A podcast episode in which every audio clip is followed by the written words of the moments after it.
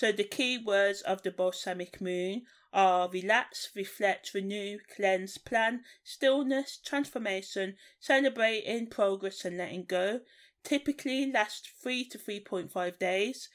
When you're in this phase, you can become more comfortable with your own and other people's darkness. The waning crescent moon, or the dark moon, as some call it, or the balsamic moon, is a good time for some time out to spend time alone in solitude in your free time.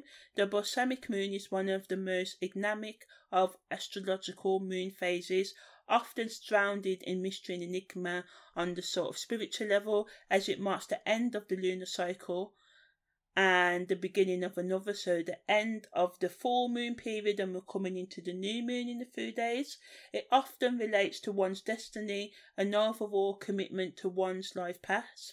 During the balsamic moon, you may shy away from the hectic, but this moon phase really wants us to get ready to release and let go, to chill out. And if you don't know how to chill out, do some research on it, or, you know, hang around with those who know to do so, or Google it.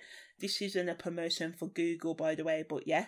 The dark moon is all about continuing or starting to let go of the things or people that hold you back. As the moon prepares to enter its rejuvenating phase at the time of the coming new moon, throughout the balsamic moon transit, you may find yourself contemplating the past and thinking more about the future without much focus on the now. You may have a deeper connection with your inner voice, intuition, imagination, and dream life.